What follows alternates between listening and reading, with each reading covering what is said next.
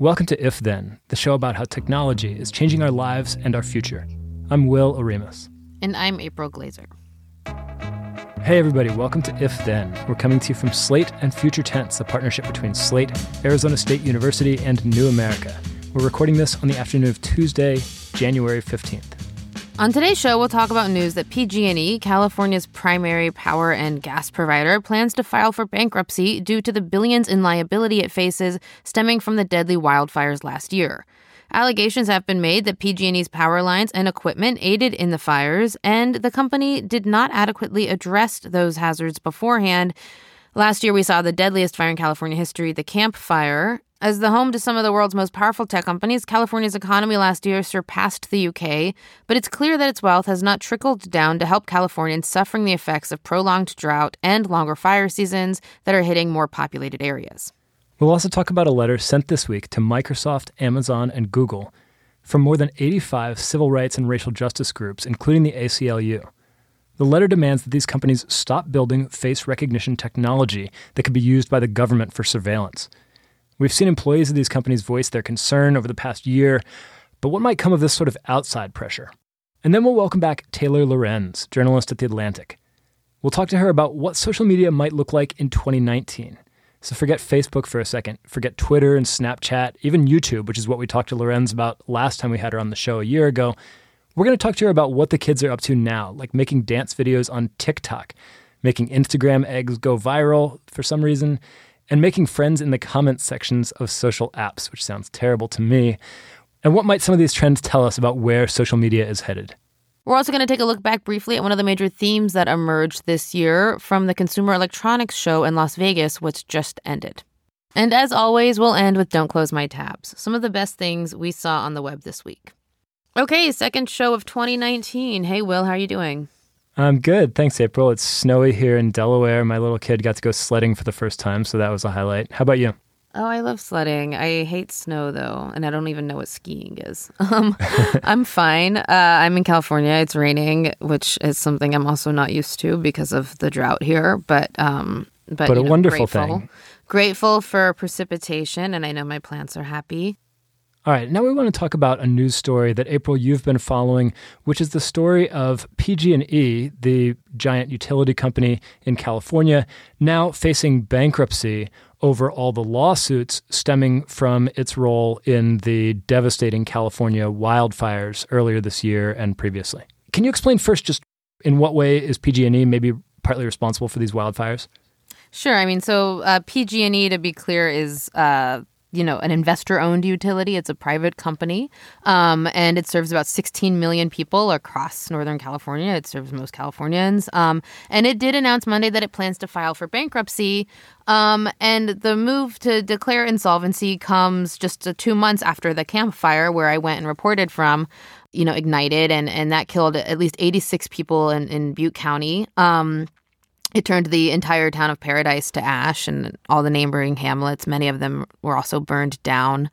Um, again, 86 people died. A major catastrophe, deadliest fire in California history. That could cost PG&E alone somewhere around 15 billion dollars. And the damage from the Camp Fire comes on top of 15 billion or an estimated 15 billion that the company already owes from uh, being found responsible for 18 of the 21 major fires that sparked across the state in 2017. And so we're looking at you know something around 30 billion dollars that this company uh, will be liable for. And it's, you know, it looks like it's owing more than it's making and more than its insurance will cover, which makes it a possible candidate for bankruptcy. Um, but, you know, when you file for bankruptcy and you go to a federal bankruptcy judge, uh, the interest of the creditors are, are put, you know, before the interest of the ratepayers, before the interest of fire victims, and it is a major controversy as for you know who is going to pay for these fires, and these fires are a result of PG&E equipment and also of just more flammable land across California as we suffer through you know more extreme droughts every year. Right. So, so PG&E's liability here, to be clear, stems from the fact that they didn't properly maintain their power lines, or they didn't clear brush around the lines, or that kind of thing. Yeah, they they didn't properly maintain the you know uh, trimming trees and cutting down dead trees around the lines. Uh, they didn't invest in putting lines potentially underground instead of stringing them in like densely wooded areas. You know, there's also a pretty recent history of PG&E falsifying you know documents when it comes to like checking gas um, lines and and and things like that. And that doesn't have to do with its its electricity lines, but I mean just kind of a, a shady history with the company not um, really maintaining its infrastructure well. And the, the the thing is, is that you know this is happening. These like extreme climate catastrophes um, uh, is happening in in a state that's also very, very, very wealthy as a result of the technology industry. I mean, from the Camp Fire alone, we saw fifty thousand people or so displaced. We're just, you know, every year more and more people are dying, more homes are destroyed, and people are being put into you know, these very precarious situations where they don't know where they're going to live or what they're going to do or if they're going to have jobs. They lose everything. And the extreme divides between the haves and like people who have money and those who do not have money are starting to feel. I mean, they always felt really stark because of our homeless problem, but now homelessness is being compounded by the fact that people's homes are burning down. And so it's just interesting that this is happening in a state that also has so much wealth. Yeah, so not necessarily a, a, tech story per se, but it's a story of of incentives that the investor-owned utility faces, and it, it just plays into the broader narrative we have of of California these days being this sort of tech utopia turned dystopia, where we're making we're solving a bunch of problems that we don't have, and then not solving a bunch of problems that we do have.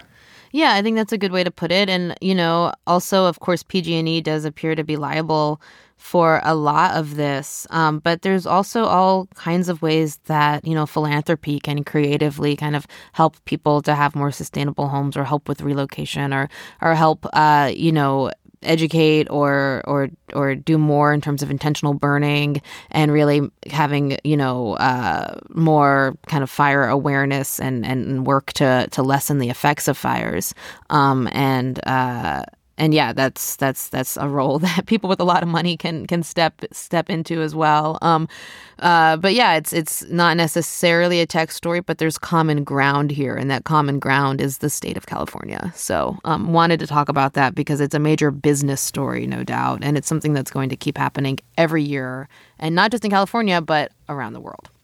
Yeah. Or around I, the United States. I mean, like, too. I mean, just like talking in the US, we should expect to see more and more and more questions of liability when it comes to these types of climate catastrophes. Yeah, infrastructure, public infrastructure is one of those sort of blind spots of, of the current, yeah, right, of the current state of of techno capitalism in the U.S. Uh, you know, you've got folks like Tom Steyer and Elon Musk in Silicon Valley who are championing global climate change and and, and uh, environmental causes, but I don't know if you know you have that same level of interest in in the country's decaying infrastructure.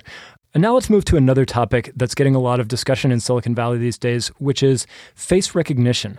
And in particular, this week, the ACLU, along with more than 85 other human rights groups, sent out a letter to three of the big tech companies asking them not to build face recognition technology that the government could use for surveillance.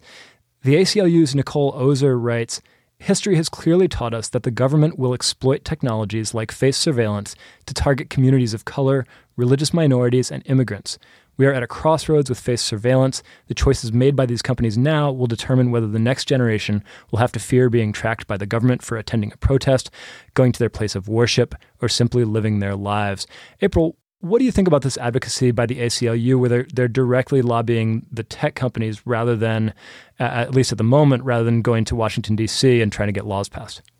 I mean, there's a lot going on here. One thing that I find completely fascinating is it's somewhat of an admittance that perhaps asking the government to reform its surveillance practices isn't necessarily hasn't been that effective. And and probably that's because it happens at so many rungs, right? From the Department of Homeland Security programs to you know street level surveillance with uh, you know local police uh, to federal FBI programs. Uh, you know the, the, FBI has a massive uh, facial recognition database in and of itself, and also a recognition that uh, that the government does most of its work through a lot of its work rather uh, through this type of surveillance that um, that may some may consider unconstitutional, or at least really a, a kind of a broach of, of basic uh, human rights and and and and kind of justice, uh, unjust surveillance, unjust surveillance rather, um, depends on private vendors, um, and they use companies to do this. Uh, but you know, I do think it's interesting that they're not um, asking the government to regulate these companies. They're asking these companies to stop doing it. You know, there, it, it's it's fascinating because it's a recognition of both, you know, government not being willing to change its surveillance practices, um, and also uh, asking companies to regulate themselves. Um, we'll see how it goes, but it's something I'm going to keep watching closely as I look for more effective ways to kind of uh, rein in our, you know, sprawling surveillance state that we're in now. What are your thoughts on it? Yeah, on the the directionality of this. Yeah, it's interesting to me in a couple ways. One is that the tech industry actually is in some ways thinking ahead about this certainly more so than when uh, Google and Yahoo and Facebook were building the, uh, the the web that we know today that's based on targeted advertising. There was not a lot of thought given at that time in those early stages to are we building a you know a massive surveillance machine that could end up having terrible consequences for society. I think we are seeing a little bit more of that introspection, which is good from tech companies. You've got uh, Google CEO Sundar Pichai going out and saying we're not going to build a, a face recognition product right now until we can address some of these concerns. Microsoft is, I guess, working on face recognition products, but at the same time, they're putting out open letters to Congress and the government saying, "Look, you guys have to do something because we don't want to be in a race to the bottom where where privacy is the victim." Now, you, the cynical view there is that Microsoft is losing the race anyway, so it's in their interest yeah. to ask the government to step in.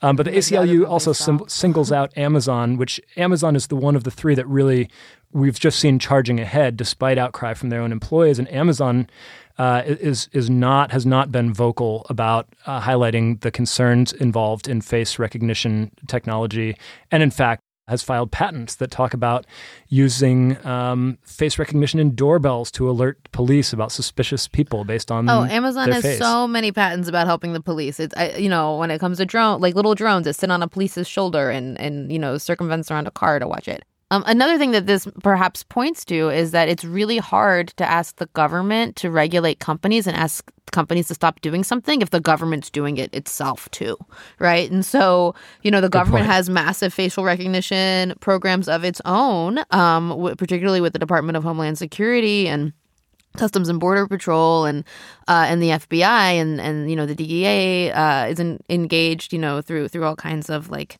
you know, data sharing programs and what have you. Um, and so to ask the government to then tell companies to stop doing it is really kind of a, a difficult flex uh, and a position to to take. And so uh, it really shows how complicated reining in these digital privacy invasions are you know when when we see um, so much synergy between um, you know corporate actors and government actors yeah, and we had uh, the CEO of a face recognition company, Brian Brackeen, came on our show last year to say that that he doesn't believe that face recognition is ready for use by law enforcement because of well, all already the, is the, being used by law enforcement.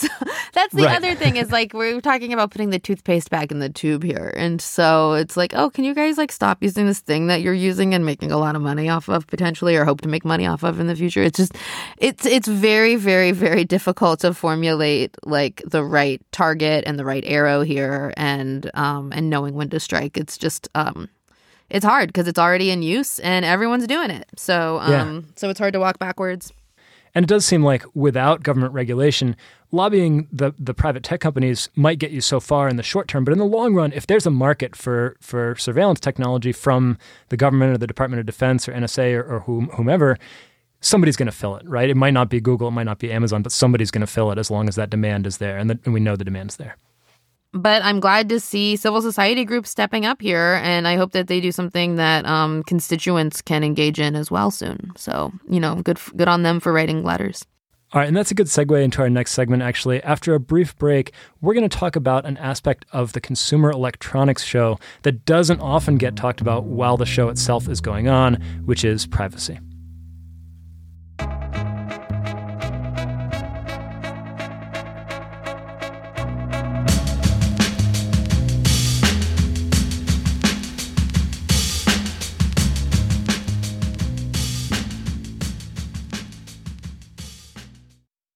Time for today's Lucky Land horoscope with Victoria Cash. Life's gotten mundane, so shake up the daily routine and be adventurous with a trip to Lucky Land. You know what they say your chance to win starts with a spin. So go to luckylandslots.com to play over 100 social casino style games for free for your chance to redeem some serious prizes. Get lucky today at luckylandslots.com. Available to players in the U.S., excluding Washington and Michigan. No purchase necessary. VGW Group, void were prohibited by law. 18 plus terms and conditions apply. One of the big themes at, at CES is that everything is smart. And this has been a theme at CES for a long time, but more and more we're seeing Google put its brain, its AI brain, or whatever they call it, inside things, Alexa, inside everything. Um, you know, and and it's it seems to be kind of not that surprising anymore or interesting but but the ubiquity of it is notable like notable because they you know people are buying these things and putting them in their homes. And and that really does of course raise trust and privacy issues. Will you wrote about last week uh, whether or not with all these new products that are coming out that are infused with you know, AI brains and the subsequent microphones and cameras that often come with them, uh, we can trust them. And you did kind of an assessment of the the different ones out there. What what are your thoughts on on the ubiquity here? Yeah, they truly are ubiquitous, and they get more so every year. Uh, in the run up to CES 2019, Amazon disclosed that it had sold 100 million Alexa devices. And then a few days later, Google said, well, our Google Assistant is going to be on more than a billion devices. That one's kind of cheating because Google Assistant comes built into every Android phone in the world. It's not quite the same as, as like buying an Echo or buying a Google Home, but it's safe to, safe to say that, that tons of households now have these listening devices. And even as you have just heard, some of the ads on our show are, are for products that come with these kinds of, of listening devices. So I, I wanted to look at when consumers are making these decisions, how do they decide which one to trust? And I hate to say it, but there's not a really easy answer at this point. We don't have a ton of track record for any of these products that are based primarily on listening to you and listening for the wake words at all times. Um, but but there are some clues if you look back at the company's histories. We've seen both Google and Amazon um, have some privacy issues come up, and Amazon in particular has seemed to take a little bit of a blasé attitude. We talked last year on the show to their VP of Alexa, Al Lindsay, and asked him, you know, what do you see as the big challenges with privacy with these devices that are in people's homes that are that are always listening? Um, and he said, you know, I don't think it's that big a challenge. He didn't see privacy as a big issue. I imagine he'd have a different response today, and maybe we can get him back on because we've seen things like uh, Alexa accidentally sending one person's recordings to somebody else, or um, Google had their Home Mini devices. There was a glitch in in the early Home Minis where it was accidentally recording all kinds of stuff that it wasn't supposed to be recording. So uh, there are real privacy concerns with both of them already.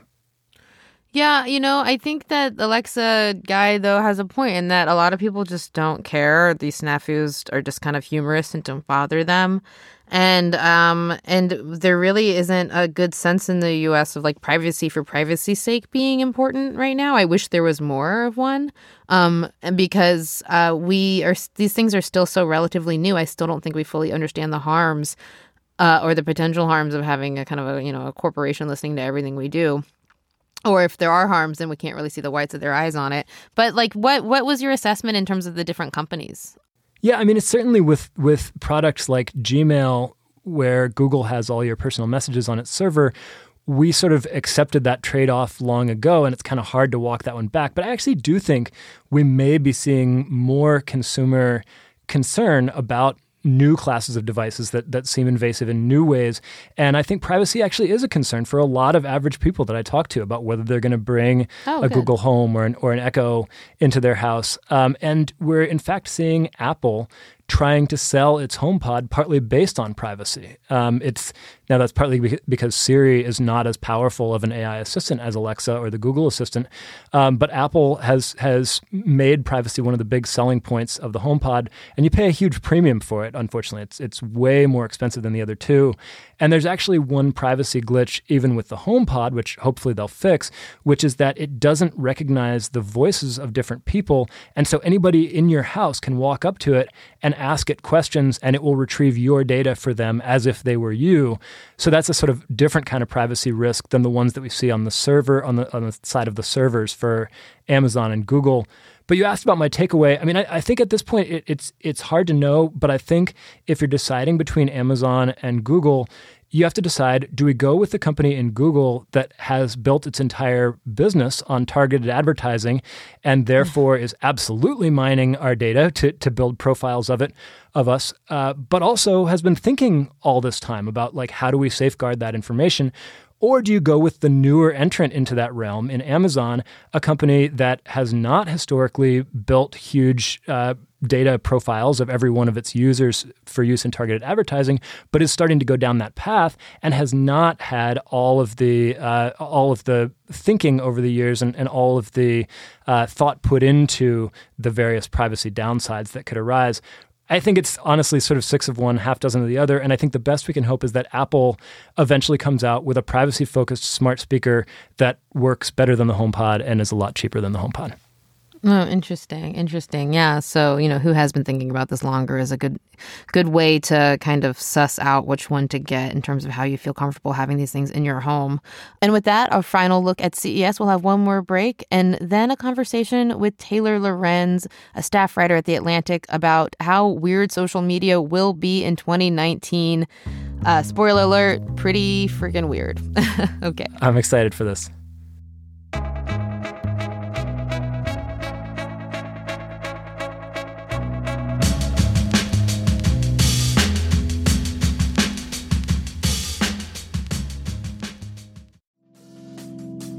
Reboot your credit card with Apple Card, the only credit card designed for iPhone.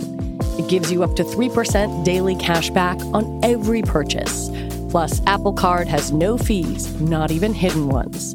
Apply for Apple Card now in the Wallet app on iPhone. Apple Card issued by Goldman Sachs Bank USA, Salt Lake City branch. Subject to credit approval. Variable APRs for Apple Card range from 19.24% to 29.49% based on creditworthiness. Rates as of February 1st, 2024. Terms and more at applecard.com. Our guest today is Taylor Lorenz, staff writer at The Atlantic, who writes about internet culture. Lorenz is one of our favorite follows among tech journalists for her chronicling of social media trends and the internet's weird future. She's deeply plugged into online youth culture. She routinely brings back fascinating, hilarious, and sometimes disturbing dispatches from that strange world. Taylor, welcome back to If Then. Yeah, thanks for having me. So, we wanted to talk about social media in 2019. And by that, we mean like, let's let's put Facebook behind us for a second in 2018 because we talked about it so much.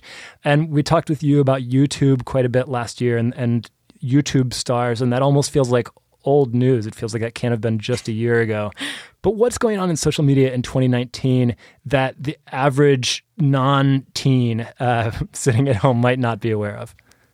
Well, I would say YouTube is still huge. I mean, Facebook is as irrelevant as ever. I mean, I don't even, I haven't written about Facebook in over a year. I don't even think about it, to be honest. Oh, that must be so nice. It's so interesting. So as a cultural critic, you don't have to think about it. Us as as doing these kind of political stories about the tech industry are like forced to. I envy. I know. I really It's actively bad, don't yeah. write about that. That's great, yeah, yeah. I as my editors can tell you, I just say absolutely No. not. I also just stop paying attention to it Mm-hmm. because I think there's all this other stuff going on the internet um, that is to me more interesting um, and probably more indicative of kind of like the future. Um, I write a lot about Instagram. Um, so, a lot of kind of how Instagram is evolving. I think it's actually kind of um, replaced Facebook as most people's default sort of public profile on the internet. It has for Um, me for my private profile, but yeah, for sure. yeah. But it's the same way where, like, that's where you're sort of going to express your identity. That's where you're going to catalog life moments, keep up with friends. Um, so it's, yeah, it's obviously, I don't know if you guys have talked about this at all, but, you know, most people who can very easily quit Facebook can't quit Instagram. Um, and it's just becoming even more powerful. Yeah, I guess it's a little depressing that we're like, oh, let's forget Facebook for a minute. Let's talk about Instagram, which of course is also Facebook. But you did have a fascinating story recently um, about Instagram culture. The headline was How Comments Became the Best Part of Instagram. So the idea is, is that people aren't just posting on Instagram, they're actually, the comments below a popular post have become a sort of like worldwide public message board where people meet and share interests and, and compete to get exposure and that kind of thing, right?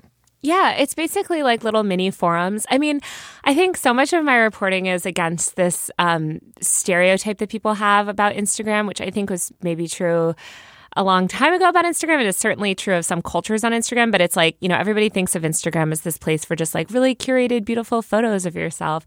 Um, that's partially true, but Instagram is also just a thriving, big, messy social network, the same way Facebook, Twitter, Tumblr, RIP, like any of these platforms are. And so, um, you know, along with that, it's not just about the images anymore. It's about um, like the the communities that that grow around them, and also like the commentary that happens um, below them in the comment section. So, yeah. Um, the comment section on a lot of a lot of uh, popular Instagram posts kind of acts as a forum. People make friends, people connect. It's where you go to discover new accounts. Um, it's become a whole little thriving community, and the photos themselves are also irrelevant at some like they've also become kind of irrelevant in some cases.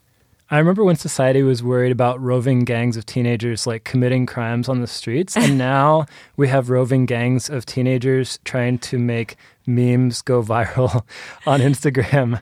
Uh, Yeah. You talked about this 14 year old in Pennsylvania who leads the Dum Dum Gang, a group of thousands of people, mostly teens, who engage in quote comment raids of big accounts. What is going on with kids these days? I mean, but this is what this is what we would see troll. It's so interesting to me because as, as someone who's just studied the the alt right and also anonymous uh, previous to that, these are the tactics that they would do. They would gang up and and you know all comment together and troll people. I mean, this is just common trolling, and and it seems that as the internet has become more ubiquitous in the hands of you know more people, uh, there are all kinds of weird troll communities that aren't necessarily focused around hate or uh, political ideology are starting to emerge as well.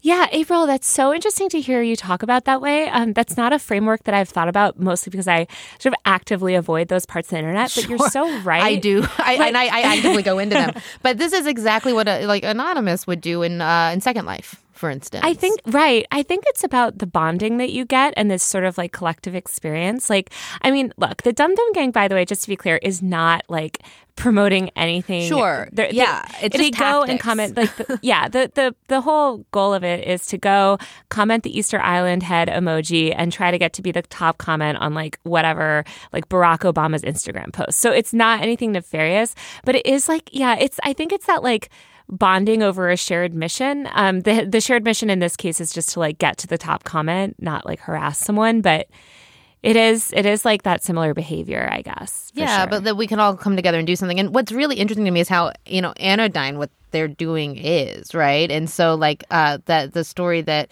you wrote about the egg that's going viral, um, like. You know, I think part of the appeal to that was its its nothingness, right? And that's why everybody could get behind it. Perhaps I don't know. Yeah, yeah. I mean, I wrote a thing um, about that kind of like genre of accounts um, a couple months ago. It's sort of like a lot of kids do this thing where they just. It's it's almost like a little bit nihilistic. It's like a play for engagement, um, but it's also to meet other people. It's a prank. it's like Oh, you it's like post social too. Yeah, it's like you post like a stock photo, and some people do it every day. Some people just do it once. It's like, hey, if, you know, can we get ten thousand people to like this or whatever? It's kind of just like. It's a challenge. It's like why people love these like viral challenges, like that kid that had to get, I guess, as many retweets as possible to get the chicken nuggets. Um, uh, you know, I think that was like last year. Oh, but, right, um, right. It's remember? like, yeah, Yeah. I totally. And I then think it everyone was became like, the help most- him out, you know? Yes. and for a while, it was like, I think the most retweeted tweet of all time. I think people on the internet are so desperate for these like wholesome challenges. Mm-hmm. Um, so I think, yeah, I think that's like why people love it so much. It's an escape, kind of. And the egg, I don't know if we explained, but but it was just an Instagram post that was just a picture of an egg. It's like a pretty good picture of an egg, I would say. But it was just a picture of an egg, It is and a it high became quality the most. egg photo to, to give props to the people who are liking it. Yeah. But it became the most liked post in Instagram history, and that's why we're talking about the egg, right?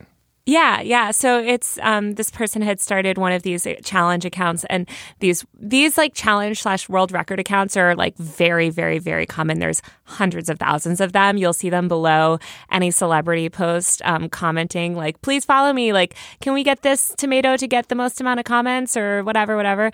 Um, this one just I think like the trend had been around long enough, and for whatever reason, this one kind of like was shared by the right group of people, where it ended up um, going viral. And it was a, sort of the same thing with the retweet challenges. It's just like everybody wanting to f- collectively feel like they're part of something great on the internet.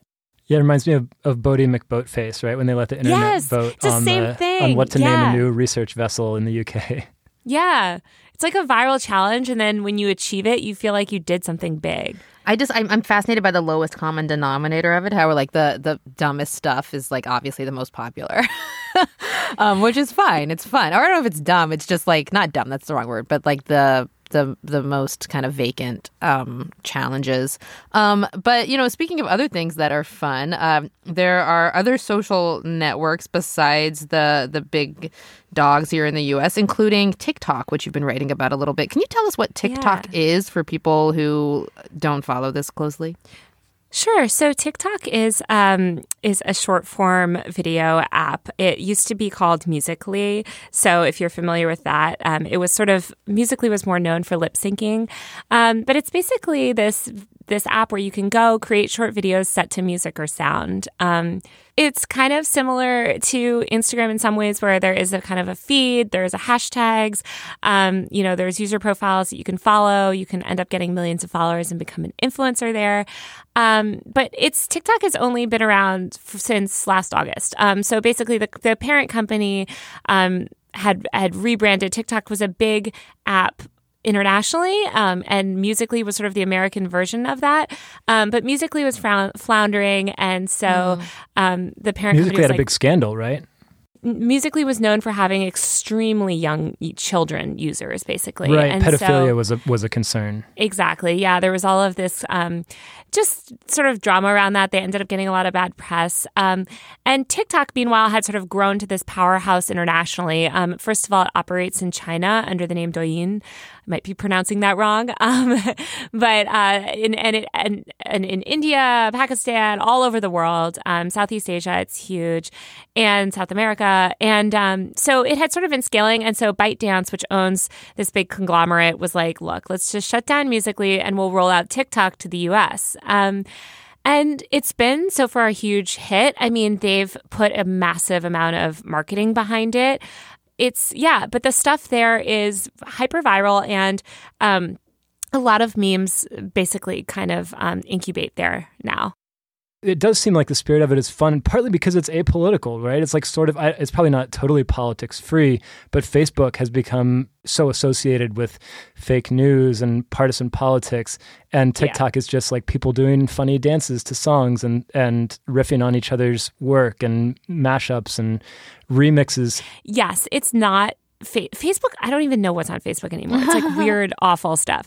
Um, It's so weird Like and it, awful. you could. I think that actually the the closer. Um, I think Instagram is a much closer kind of like network to what TikTok is, and a lot of the ways that people use TikTok in China is actually like it's almost like a default Instagram. They don't have Instagram, um, so it's people posting these like short form videos. I guess I would say Instagram stories um, set to audio.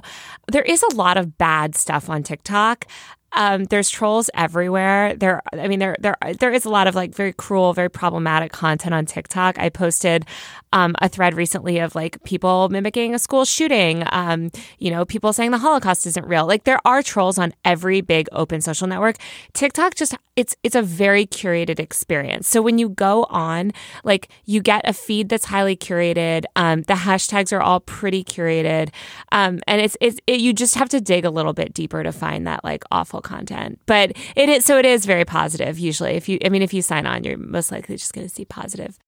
Speaking of which, can you explain why someone might hear uh, out in public in the United States somebody yell, what is it, hit or miss? Yeah, sure. So, um, well, I yeah, I guess it's basically this like clip of a song um, that. Yeah, it's the song that went viral on TikTok. People recreated a lot of videos of it. The callback in the song is like hit or miss, and then it's like I guess you never miss, y'all. People just like have started calling that out in stores and To see who else, to see like who's a fellow TikTok user. yeah, it's right? like who basically like what other teenagers are around us. So, me and my friend Sam are inside uh, Marshall's right now, and we're gonna see if there's any other fellow TikTokers here. Hit or miss? I guess I never missed you. okay, that answers that. It's like Marco Polo, but like for finding other teens. So you know something that I'm just seeing, kind of linking uh, the the viral let's put a stock photo up and get everyone to like it thing, and and you know these TikTok fun videos uh, is that uh, this this is about having fun. This isn't about politics, uh, and you know the stuff that we're that you you've been writing about in terms of that's gaining popularity or going viral. Um, seems to be people using social media not necessarily to spread political messages. Is that a general trend that you're seeing? Is that people are are wanting to kind of use social media to to, to look away from the um, the kind of political turmoil that uh, that is kind of constantly berating us in the news?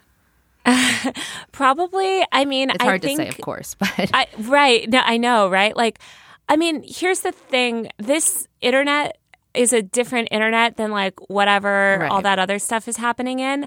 I mean, the thing is, this internet is dominated by like very young teenagers. So they're not, I mean, some of them are hyper political, have like a lot of opinions on weird issues. Um, not weird issues, but some of them have really problematic, insane opinions because they're teenagers and who knows why. But, um, but yeah, like it's more about gaming the internet itself and it's more about connecting and building communities, actually not really based on politics. Like you're right. I, I don't know how much of that is based off like escapism versus the fact that they just honestly are young teenagers and it's not as relevant to their world yet.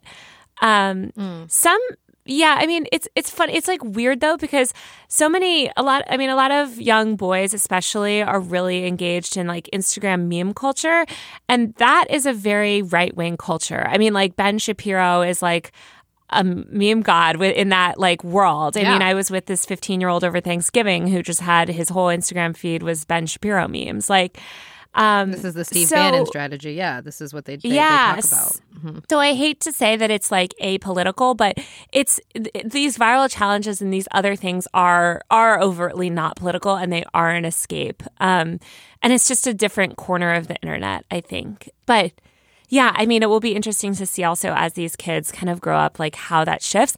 I think that these platforms will only become more politicized. I mean, Instagram Oh, is yeah. already getting that way. And, you know, uh, TikTok is like, who knows? They're doing a pretty good job of moderation, but like these trolls are really insidious and I don't like doubt their ability to ruin uh, every social network. If there's attention and there's a microphone, then someone's going to grab the microphone for sure. Um, finally, I wanted to end uh, with before when we spoke to you last year, we talked about some YouTube stars. Um, you know, mainly I think Jake Paul. uh, if- Yeah. yeah. What's going on with them now? Um, are they R.I.P. Uh, Really? Is that over? Is that oh my god, he's blip? not dead or anything.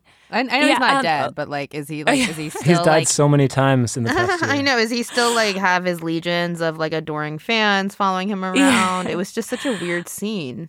Yeah. So I know I said RIP as a joke recently, and. I think the person that um I said it to didn't didn't get that, and I was like, oh god. Anyway, Mm-hmm. um, so Logan, yeah, oh, sorry, Jake Paul's still alive. Logan Paul also still alive. Yeah, yeah. So a couple things. Like, let me give you guys the full rundown. Um, so I actually wrote a post in December about how Jake Paul's career is over.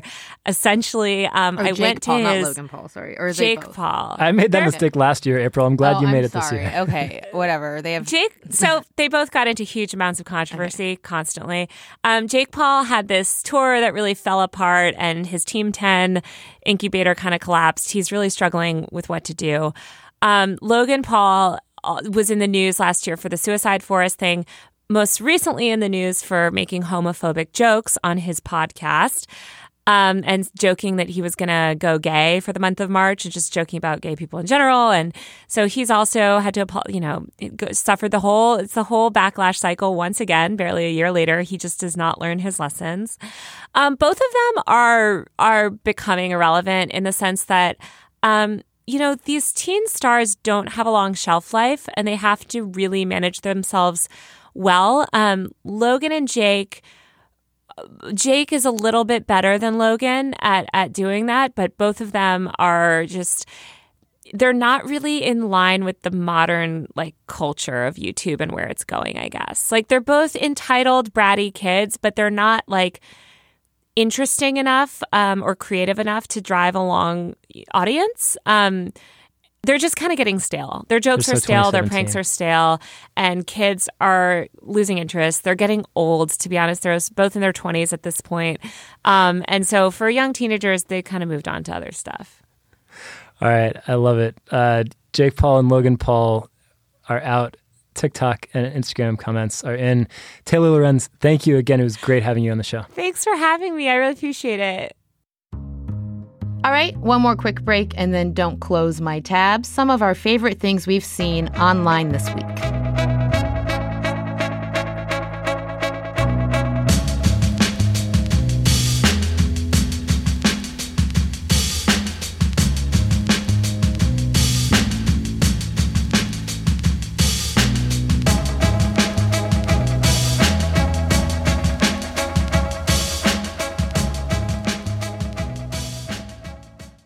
Okay, it's time again for Don't Close My Tabs. Will, what tabs do you have open on your browser that you wanted to share with us?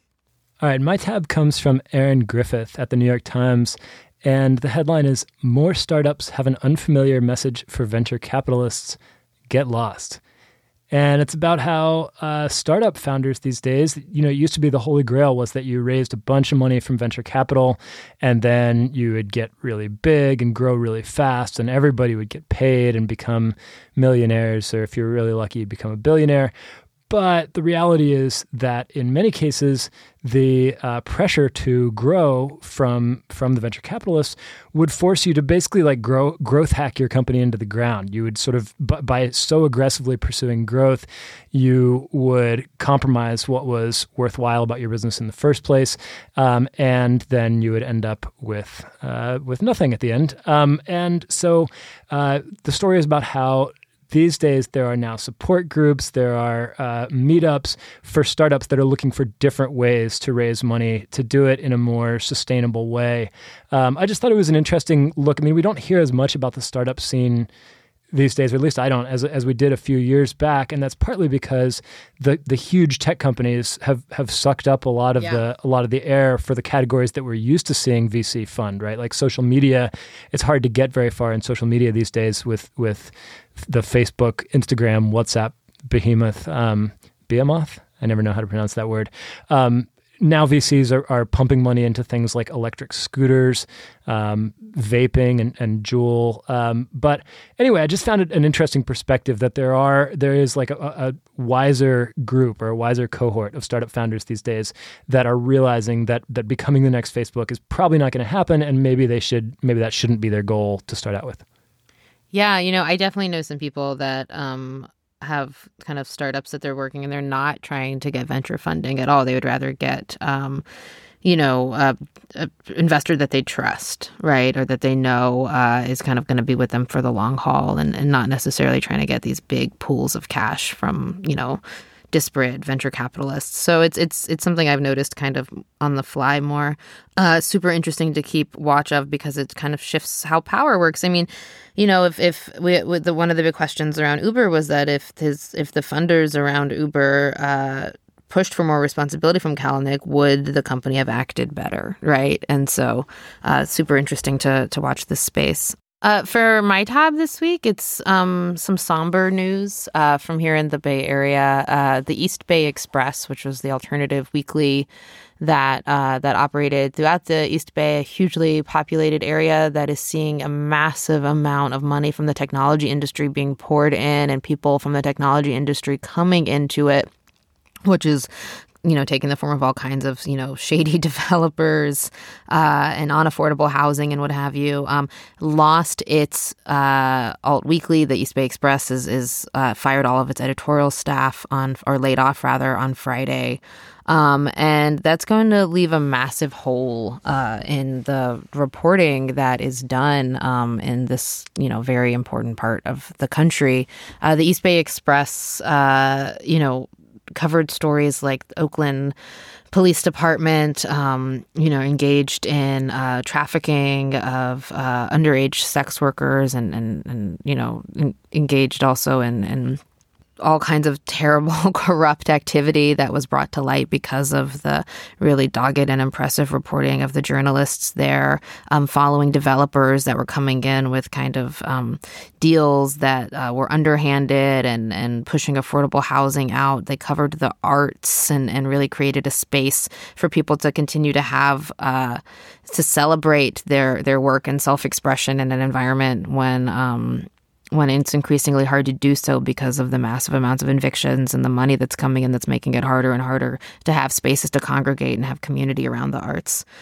Uh, one of my favorite stories was one about uh, the increasing use of uh, police officers um, and prosecutors uh, taking East Bay uh, rap artists' lyrics and using it against them in court, uh, using their creative expression against them in court. So, really jarring example of how not everybody even gets free speech in the same way. Um, that was reported on in the East Bay Express. So, great award winning reporting there all around, and that is no longer going to be uh, something that Oakland has unless someone swoops in and buys it. And I can't stress enough, like this is something that could be bought like for two million dollars or a million, and like it's something that like is the cost of like a one or two bedroom apartment in the Mission in San Francisco. You know, like uh, this is just a, an- another example of just kind of the economic disparities here. Um, and without this journalism, I don't know what's going to happen. I am really worried about um, particularly developers coming in and, and, and pushing out people who have lived here for a long time from their homes.